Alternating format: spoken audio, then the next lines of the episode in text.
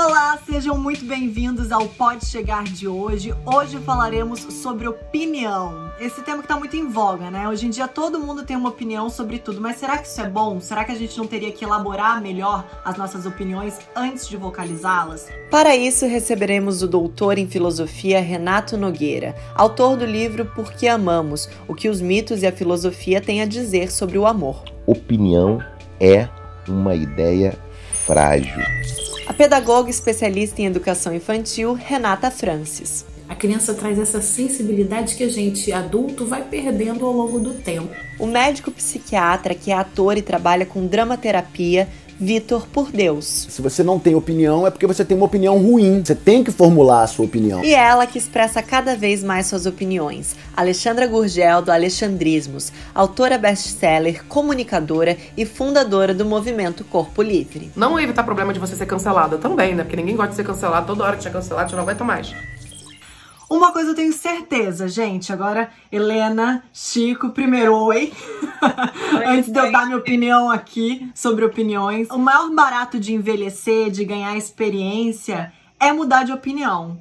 Eu não sou muito apegada a opiniões. Vocês são, Chico, você olha para trás e fala: caramba, que legal, que orgulho de mim por ter evoluído tanto, mudado de opinião. Obrigado pelo elogio, tô precisando aqui sozinho nessa quarentena. Eu era um adolescente, uma criança, ariano, né, gente? Eu formava uma opinião muito rápido sobre algo e por mais que eu já não acreditasse mais naquilo, eu seguia com a minha opinião, por mais que fosse errada. Então isso eu me ferrei em várias coisas, né? Mas com o tempo e amadurecimento eu fui vendo que era um erro, né? De ficar fixado em opiniões que estavam erradas e mesmo eu sabendo que estavam erradas, só para poder defender um lado aí que não precisava ser defendido. Amadurecer me livrou assim, dessas amarras, dessa coisa de ter que estar certo, sabe? Helena, você acha que você, com o amadurecimento, se tornou uma pessoa mais flexível ou não? Muito certa, então, do que você quer? Porque existe uma diferença, né? Do tipo, é, essa clareza do que a gente quer, do que a gente gosta, do que a gente não gosta,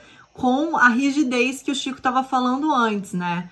Você se sente uma pessoa mais flexível hoje para mudar de ideia? Sinto sim, porque eu acho que até hoje em dia a gente tem mais acesso a informações, né?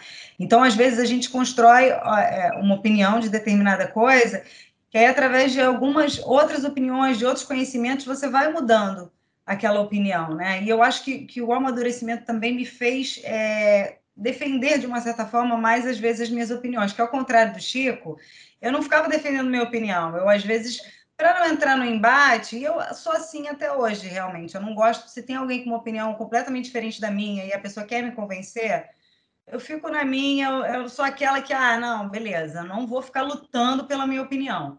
Mas hoje em dia eu já tenho muito mais facilidade em expor. Eu acho que na minha infância, adolescência, muitas vezes eu preferia não colocar a minha opinião para não me estressar. Hoje em dia eu até banco um estressezinho, mas saio fora quando vejo que vai ser um negócio vai ser estressante. Mas acho que o amadurecimento é, traz essa capacidade maravilhosa da gente poder mudar de opinião. Acho que isso é uma coisa muito boa na vida. Eu acho que eu tô bem, assim, longe de atingir um grau de, de conhecimento de vivência, de experiência, mas isso também nem me cobro porque é com o tempo. Mas eu olho para trás e falo, caramba, de sei lá, de uns quatro anos para cá, que legal, assim, o tanto de informação que eu é, estive exposta a, a me abrir para ouvir e, e, que bom que eu absorvi determinadas coisas. Uma trajetória imensa ainda para percorrer, mas olho para trás com, com amor, assim. Acolhendo também quem, é, quem eu era, porque às vezes a gente fica olhando para trás só com culpa, do tipo, nossa, que opinião torta que eu tinha sobre determinado assunto, que vergonha. Vocês têm às vezes um flashback que dá uma vergonhazinha, assim, caramba, como é que eu pude falar isso em público? Como assim? A gente às vezes fala uma coisa sem pensar, emite uma opinião que às vezes é porque tem esse problema da, da opinião de você reproduzir uma opinião que às vezes não é a sua, né? E aí, às vezes, você fala uma coisa que você nem tem tanta certeza, e aí depois você está reproduzindo um discurso que nem é seu. Quando a gente é mais novo, a gente, a gente faz mais isso. Tô vendo que você tá concordando, Chico. Essa parte de você escutar a opinião alheia e embutir em você, né? Eu lembro uhum. quando eu era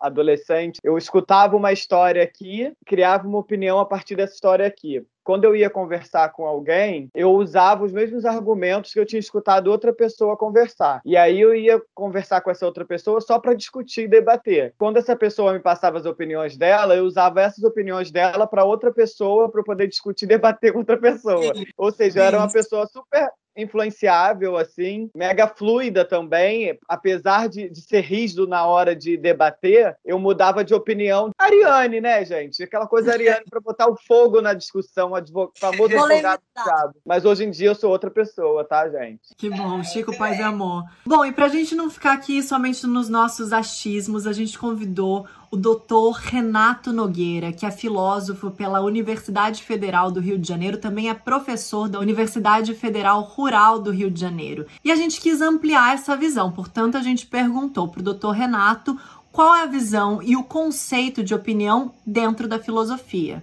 Renato, pode chegar. Olá, aqui fala Nogueira.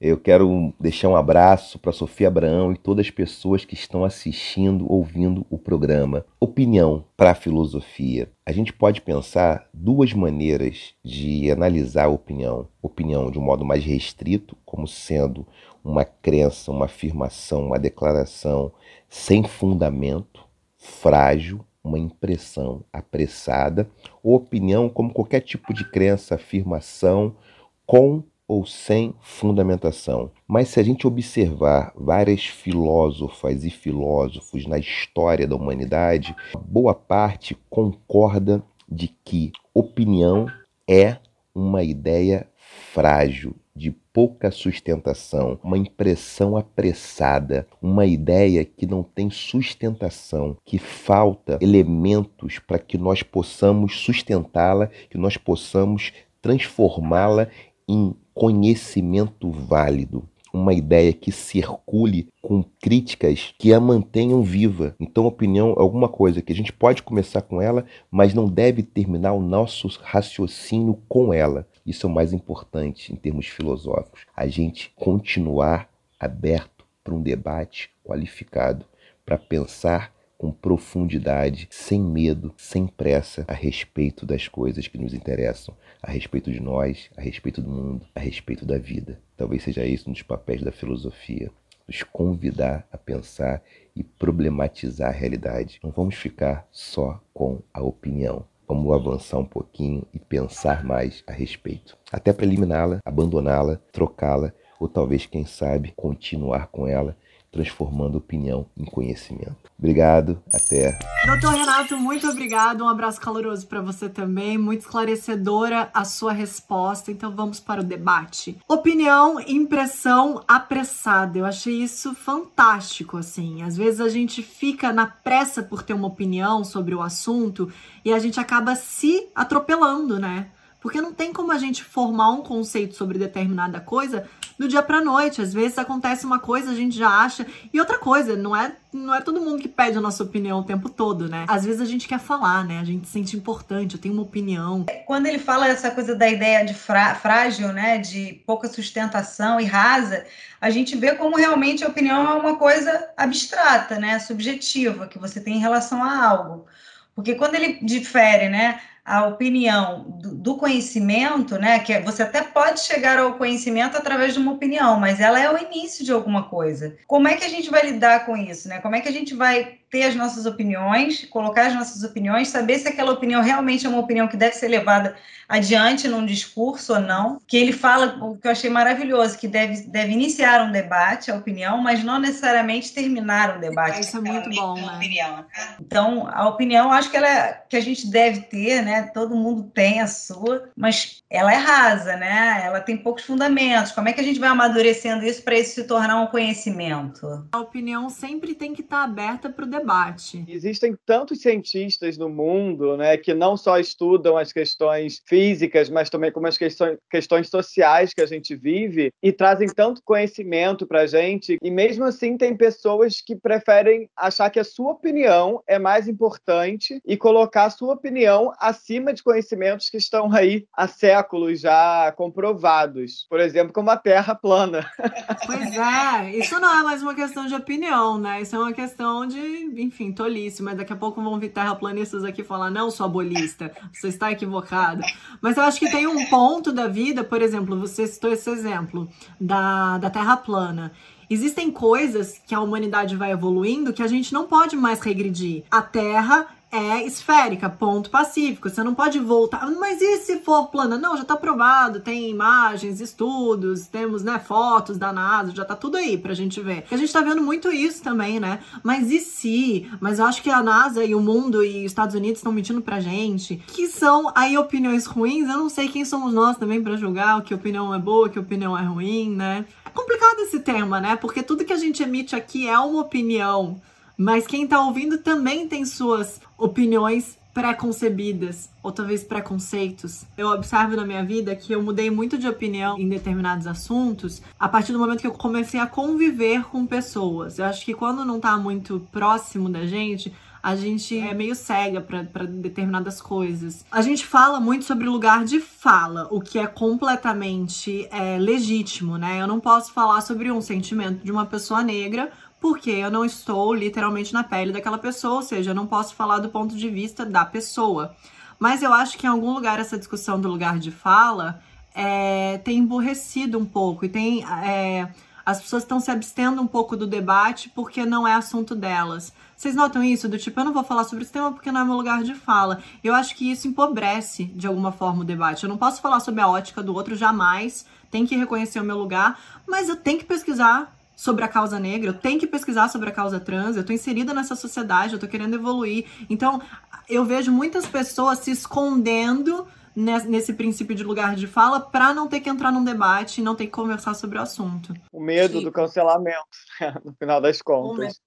Sem dúvida, porque a exposição é. é dura, né? Por isso que a gente não pode ter preguiça de pesquisar. E eu acho que quando a gente vai ficando atrás desses conceitos, do tipo, por que, que eu vou pesquisar sobre isso? Não é assunto meu. E quando a gente vai deixando só para os outros e falando, não é assunto meu, não faz parte da minha vida, não passo por isso, não é minha experiência, eu acho que isso é, é se tornando cada vez mais fechado e pequeno. A gente tem que sim pesquisar, a gente tem que sim reconhecer o nosso lugar, da onde a gente está falando, mas eu acho interessante a gente ir formando opinião e futuramente conhecimento sobre determinadas causas que não são as nossas. E às vezes eu vejo que não é nem por uma vontade de, de não opinar, às vezes é por falta de conhecimento mesmo, entendeu? E a gente tem uma educação muito deficitária no nosso país, né? Então as, as, pessoas às vezes elas não têm um acesso à informação de saber o quanto é importante fazer parte da, da causa negra, mesmo não sendo uma pessoa negra, né? Então, como é que a gente pode participar da causa sem ser, por exemplo, legendo pessoas negras, né? Eu acho que as pessoas não se posicionam na maioria das vezes. As pessoas ficam no, na sua zona de conforto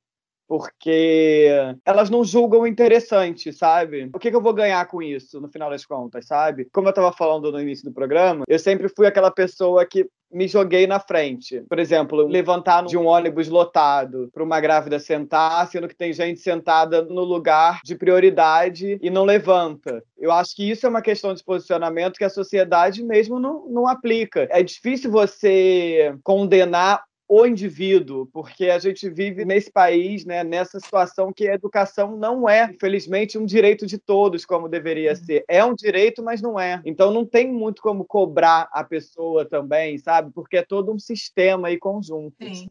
Você era daqueles na escola que via uma injustiça acontecendo na sala de aula, você ia lá argumentar com a professora, depois ninguém ficava do seu lado, a professora só te dava bronca e todos os alunos ficavam bem. E ainda sofria bullying, homofobia. A gente consegue hoje elaborar como a gente evoluiu, mas às vezes é importante fazer um resgate para entender de onde que começou, como algumas das nossas opiniões foram formadas. Eu tenho certeza que grande parte da minha vivência na infância e das opiniões e dos conceitos que eu desenvolvi ali partiram dos meus pais. Ninguém nasce com clareza dos assuntos. A gente nem tem clareza hoje em dia. Imagina quando a gente é criança Hoje eu olho para trás e percebo, cara, aquilo não era eu, aquilo era minha mãe. Aquilo era o meu pai, aquilo eram os meus avós, a minha família. É, eu reproduzi muita coisa dos meus pais sem saber que era eles, porque a gente vai vivendo um dia após o outro, assim, na época da, de, de infância, né? a gente uhum. vai reproduzindo o que a gente vai escutando. Ao longo da vida, quando você começa a enxergar que, na verdade, aquilo dali é um pensamento do seu pai, da sua mãe, não é uma opinião sua de fato, você começa a se entender como indivíduo. Por isso que é tão importante também você acolher aquela essência da criança para poder crescer aquilo e fortalecer a, a opinião daquela criança, o indivíduo que aquela criança é e a autoestima no final das contas. Né? Porque existe esse estalo, né? Do tipo, caramba, peraí, eu não tô pensando com a minha cabeça, eu tô pensando com, com o que foi falado aqui, coisas que a gente não discute né? Em casa tinha uns conceitos, não estou falando nem que eram ruins ou bons, mas uns conceitos que eram, para mim, era tão, eram tão óbvios assim. Não, isso é a verdade. Aí eu fui para o mundo e começaram a falar coisas que, que não eram faladas lá em casa. Eu falei, peraí, então eu tenho que. Existem outras opiniões, eu preciso parar para refletir. E é meio que um choque quando isso acontece, né? Porque a gente tem o pai, mãe, o tutor muito como referência de verdade.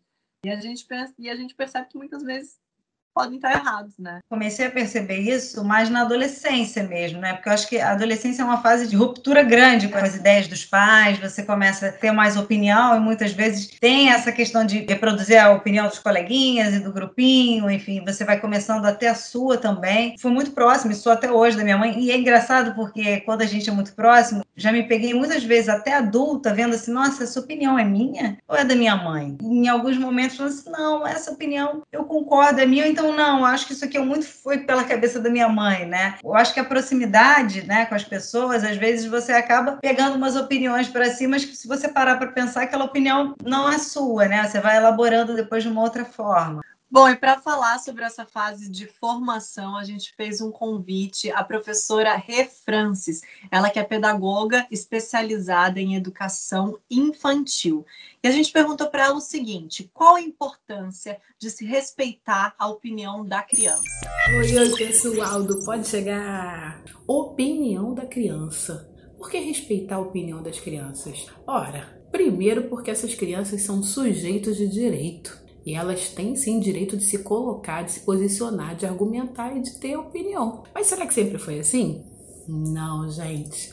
Até o meado do século XX, a criança nem era reconhecida como sujeito. Aqui no Brasil, em 1988, através da Constituição Federal, a criança se torna portador de direito, direito à educação, direito à saúde, direito à cultura, direito à vida. A partir daí se desdobram outras leis, como o ECA, Estatuto da Criança e do Adolescente, e leis educacionais, políticas públicas educacionais, como as diretrizes nacionais curriculares para a educação infantil. Essas leis vão proporcionar à criança o direito à convivência com outras crianças, o direito de estar num ambiente de educação, de ampliação de conhecimento, ampliação de repertório, de vocabulário, de conhecimento da natureza, de conhecimento das ciências, de conhecimento de socialização. E a partir daí, a criança automaticamente, gente, ela vai ampliando esse repertório dela,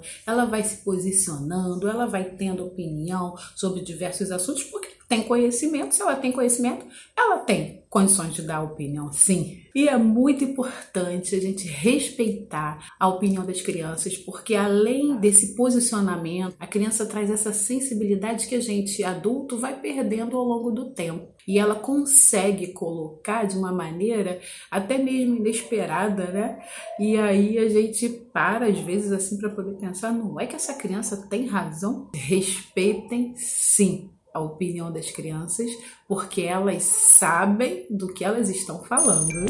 É interessante ela colocar assim, né, sobre enxergar a criança como sujeito. A criança é muito tolhida, né? Como assim? Fica quieto, você é uma criança, não sabe de nada. Quantas vezes, né, a gente já viu ou ouviu ou alguém perto da gente falou esse tipo de coisa? Atualmente a gente tem começado a prestar mais atenção e tratar da criança como um agente ali social também, né? Não só como um espectador como aquela pessoa que ainda não tem cérebro para um debate, porque às vezes as crianças dão banhos na gente, né? Ninguém nasce racista, ninguém nasce homofóbico, ninguém nasce preconceituoso. Essa falta de deturpação da realidade da criança tem que ser ouvida, tem que ser respeitada. É interessante para a gente também. Ela tem a necessidade também de que a opinião dela seja valorizada, que ela participe do debate ali, da conversa, até para você conhecer aquela criança mais, assim. Isso começa a ajudar na construção da personalidade da criança. Porque quando a gente começa a ver que as nossas opiniões são diferentes dos nossos pais, a gente sofre um pouco também. Porque a gente, às vezes,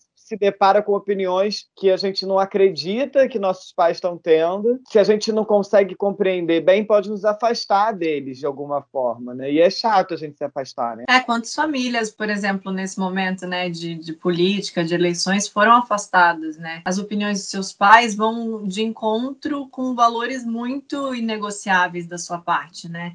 E isso é um, é um momento triste, essa ruptura, que nem sempre precisa ser dolorosa, muitas vezes os pais são legais e, e tem entendimentos bons sobre a vida, né? A gente está falando de casos extremos. Uma coisa muito legal que a, que a Renata falou, né? Que a criança muitas vezes vai trazer, ela tem uma sensibilidade maior, né? Do que a gente, ela não está engessada, que nem a gente vai sendo pelo mundo. Então, ela é capaz de dar soluções que você nunca tinha pensado, Sim. sabe? Coisas assim simples. Eu lembro que uma vez, eu, meio coisa, um negócio de matar bichinho, aí eu vi um bichinho na parede, ia matar ela pequenininha. Aí ela, não, Dinda, não, não faz isso.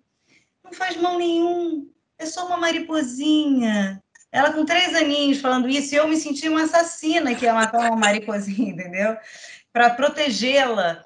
Então, assim, sabe, ela deu a opinião dela, não deixou eu matar a mariposinha, e eu falei, gente, eu nunca mais matei uma mariposinha.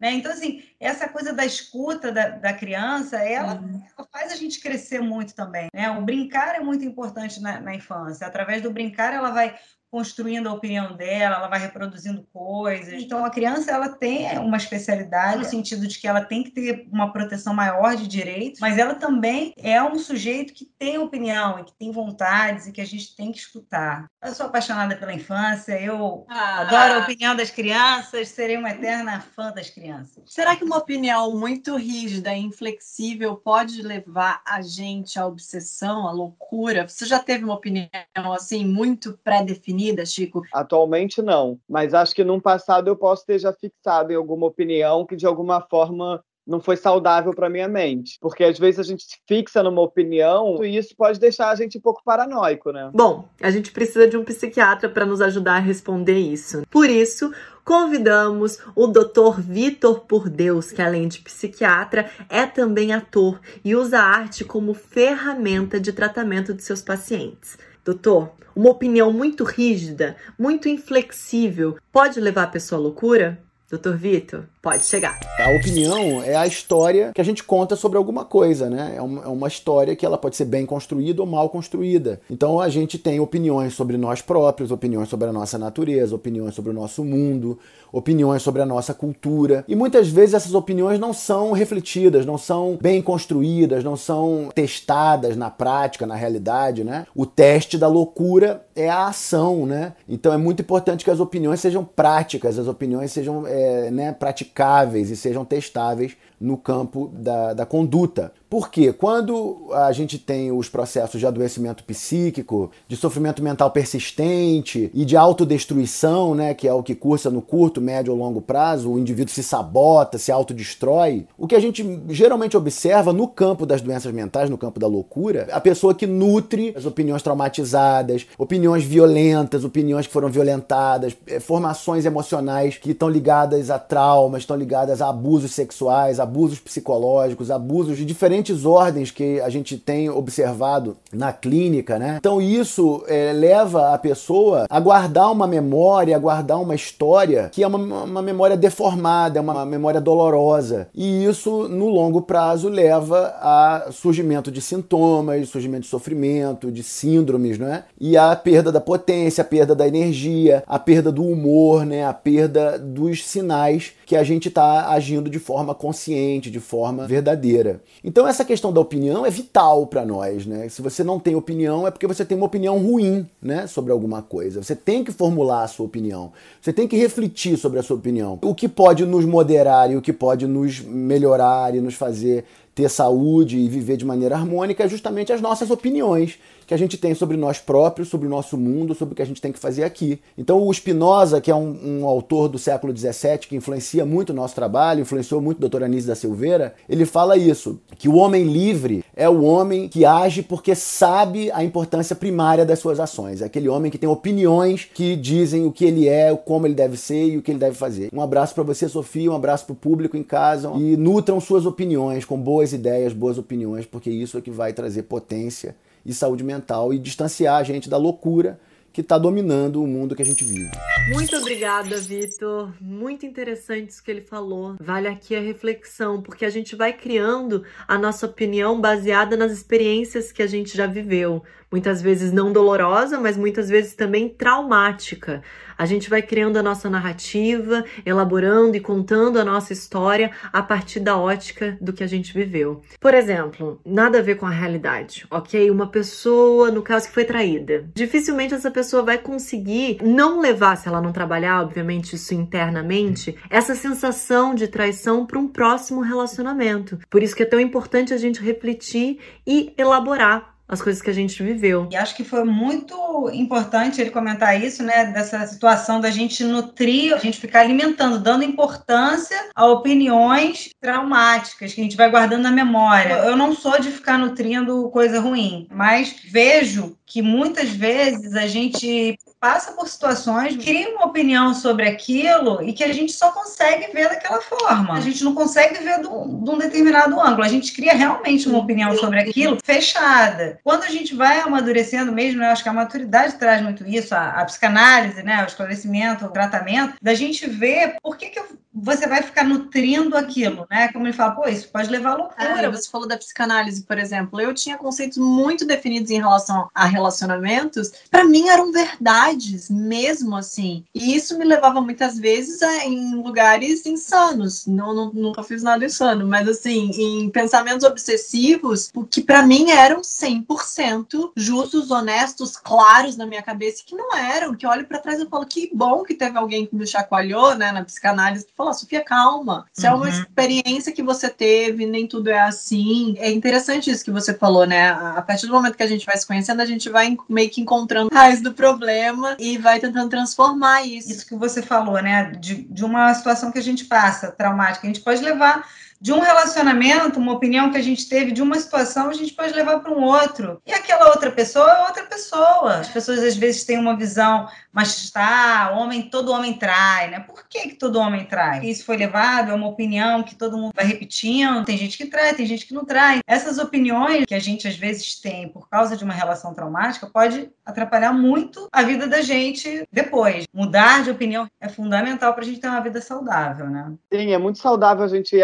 atualizando que nem aparelho de celular que atualiza, a gente atualizando os nossos conhecimentos para ir atualizando os nossos argumentos e aí tá atualizando as nossas opiniões. Você se atualizar é de alguma forma você também se perdoar de algumas opiniões. Se a gente tem algum trauma e uma opinião, um pensamento, na verdade, que vem sempre à nossa cabeça, tipo uma obsessão, é muito importante a gente buscar ajuda médica, psicanalítica psiquiatra ou que seja. E a gente não podia deixar de chamar uma pessoa que tem muita opinião e que as expressa muitíssimo bem na internet. Ela que é comunicadora, autora e fundadora do movimento Corpo Livre, Alexandra do Alexandrismos, nos contou que é bom ponderar antes de expressar as nossas opiniões nas redes sociais. Alexandra, pode chegar. E aí, galera do Pode Chegar, como é que vocês estão, meus amores? O que a gente precisa ponderar antes da gente postar a nossa opinião nas redes sociais?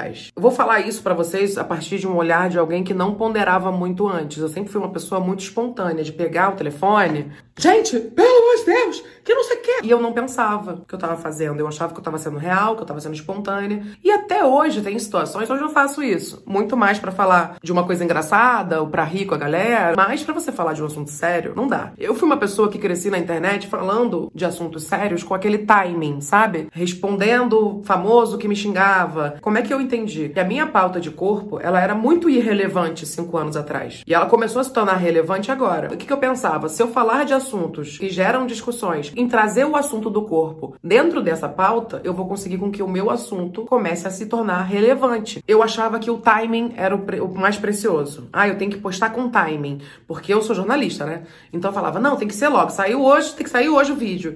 E com o tempo, principalmente quando eu fui escrever o meu livro, Pare de Se Odiar, quando eu escrevi o meu livro, eu vi que não é bem assim. Eu vi que foi muito legal tudo que eu fiz, o meu trabalho foi importante, foi relevante, sim. Mas eu não queria mais fazer esse tipo de coisa onde eu fazia tudo rápido, com timing. Porque eu perdi a repercussão do caso. Eu perdia também a, a, possibilidade de eu assimilar mais o assunto, de eu pensar mais no assunto, de eu pensar como essa pauta pode abrir para outros assuntos, chamar pessoas para fazer o vídeo comigo, para participar, para ter o um local de fala de, em determinado assunto. Estou falando da minha vivência para mostrar para vocês que hoje em dia sou reconhecida por ter uma opinião e por né, ser sensata, etc e tal, mas eu já errei, as pessoas erram, todo mundo erra.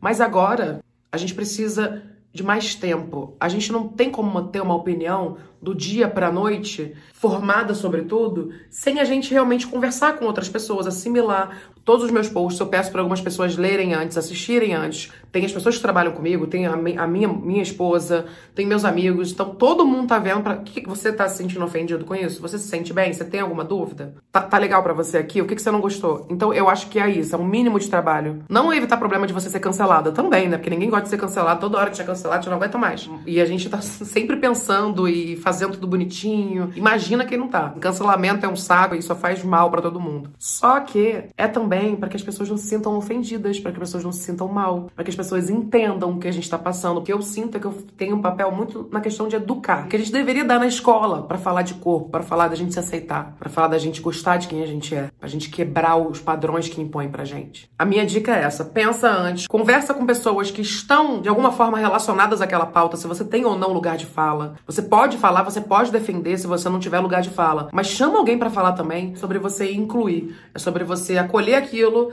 Eu quero fazer um vídeo sobre aquilo e agora, vamos falar o quê? Sabe? Às vezes você tem que fazer no timing. Por exemplo, eu subi um vídeo sobre o comediante que estava atacando pessoas gordas e eu subi isso no dia seguinte, mas eu consegui reunir 50 pessoas para fazer esse vídeo. Foi um caráter emergencial, a gente pensou, conversou e criamos um vídeo que ficou lindo em 12 horas. Mas são coisas excepcionais. Continuo gostando do timing, mas eu sinto que a gente precisa realmente assimilar para ter uma opinião. Porque tudo bem se você mudar de opinião. Só que às vezes a gente fica mudando muito de opinião. Muito, muito, muito. E tem gente também que confunde, que acha que opinião é ódio, que opinião é discurso de ódio, que opinião é poder. é liberdade de expressão, é poder xingar a pessoa e poder falar o que eu quiser. Não é isso, não é sobre isso também. Bom, é isso. Espero que vocês tenham gostado. Obrigada pelo convite. Um beijo e até a próxima. A fala da Alexandra veio corroborar a fala do Renato lá atrás, né? Do doutor Renato, sobre ser apressada ao dar opinião. Ele falou sobre opinião ser frágil, muitas vezes opinião ser apressada. E ela entende que quanto mais ela pesquisa, se prepara para falar sobre determinada pauta, melhor essa comunicação que ela estabelece com o público dela, né? Porque ela falou essa coisa dela ser jornalista e de achar que a informação vai ficar datada, de que ela precisa comentar aquilo no momento que aquilo acontece, mas muitas vezes a gente não tem embasamento para falar sobre aquilo.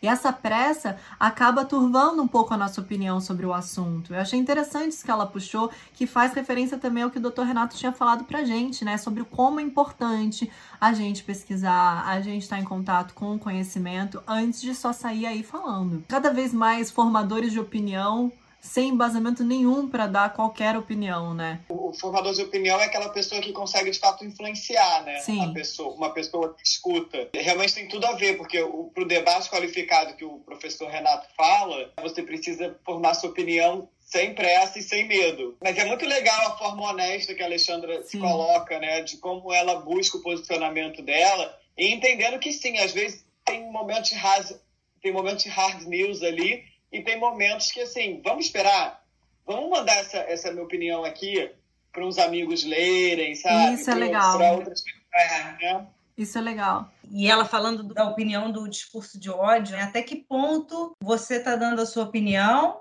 ou você está agredindo alguém, você está ofendendo, porque você Sim. tem uma opinião diferente da minha, porque eu não sei o que vocês acham disso, mas uma coisa que me incomoda é essa polarização muito grande. Se você não concorda comigo, você é meu inimigo. Esse discurso né, de ódio, essa, essa intolerância. Eu, como pessoa pública, noto bastante isso. Às vezes eu quero dar a minha opinião, mas eu fico com medo de como as pessoas vão reagir. E eu sou uma pessoa sensível. É determinadas searas, eu sei que uma opinião pode ser um pouco controversa e eu prefiro não dar, não emitir minha opinião. Mas eu sei que isso me faz mal, por isso eu tô cada vez mais combatendo esse medo, esse receio. E como é que eu faço isso? Eu tento entender sobre o que eu vou falar em primeiro lugar. Tento não ser apressada, tento ter é, um respaldo básico para falar sobre aquilo e, e, e estar pronta para o debate, apesar de não gostar de polêmicas.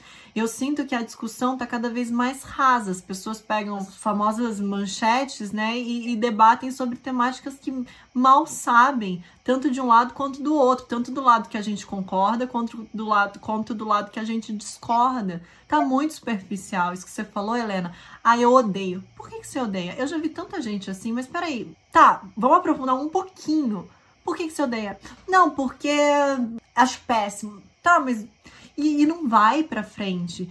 A gente está vendo muito movimento de manada, que as pessoas estão reproduzindo determinadas opiniões sem que, assim, sem embasamento algum sobre pontos de vista, muitas vezes burros. E quando eu digo burros, eu digo é, ignorantes por, por não conhecerem, né? Por, por não saberem o que de fato tá rolando.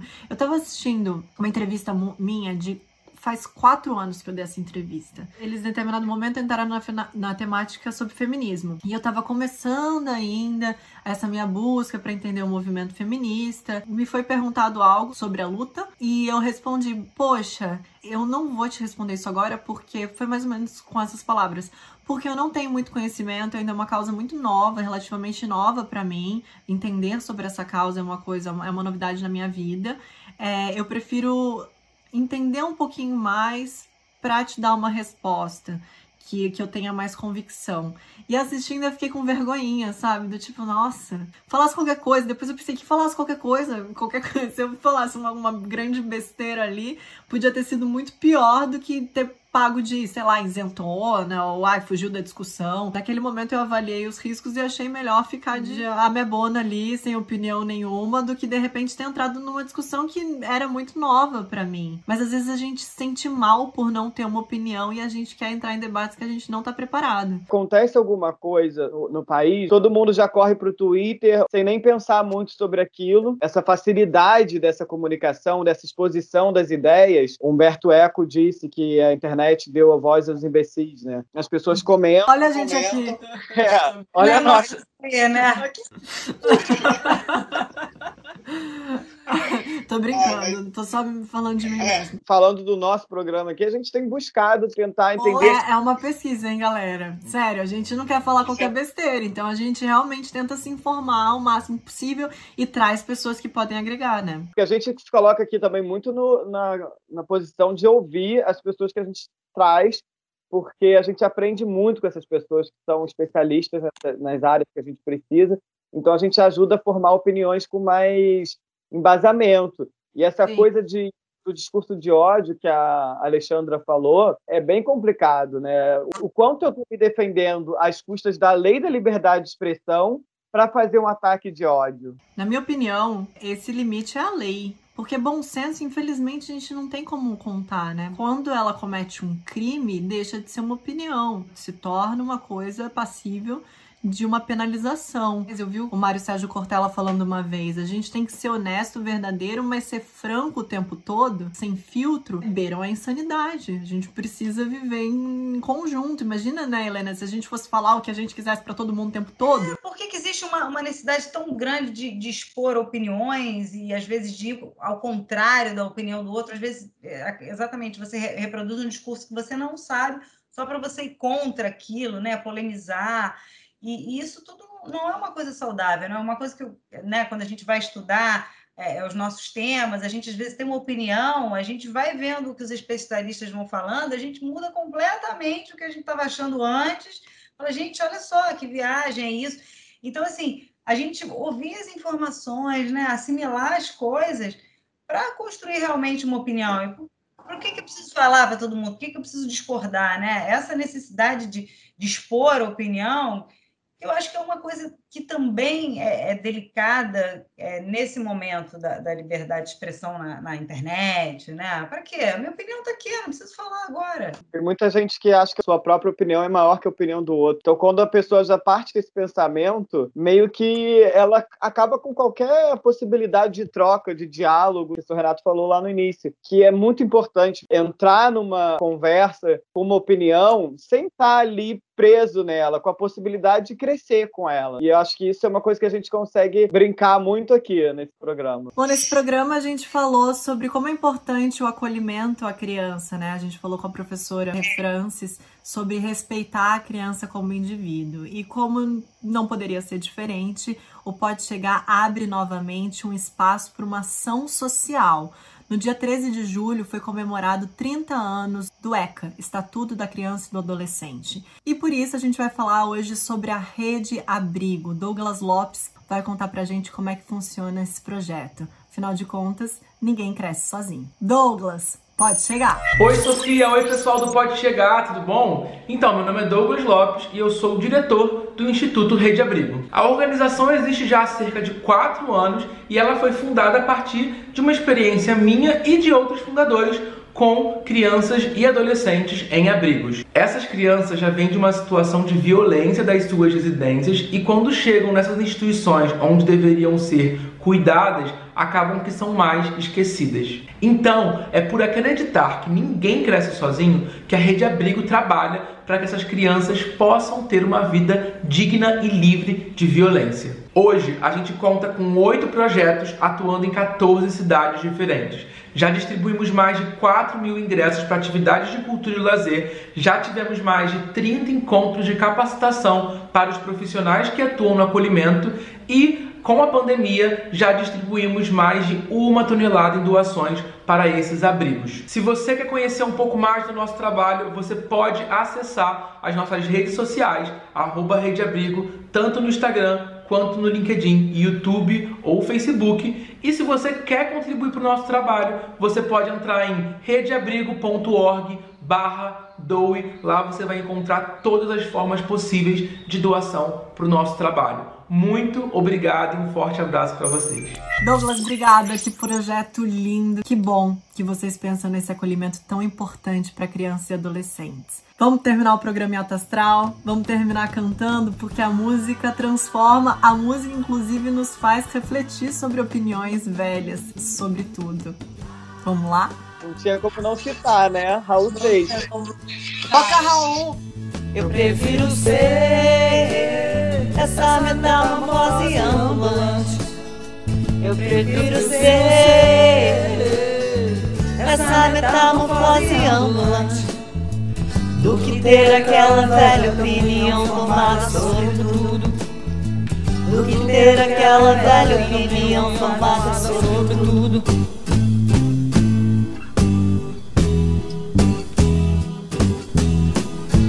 Eu quero dizer agora o posto do que eu disse antes.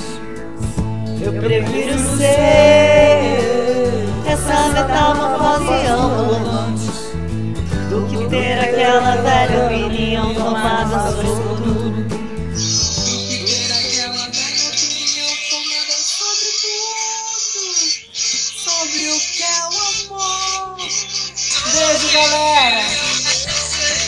próximo. Pode pegar. Pode chegar! Pode chegar!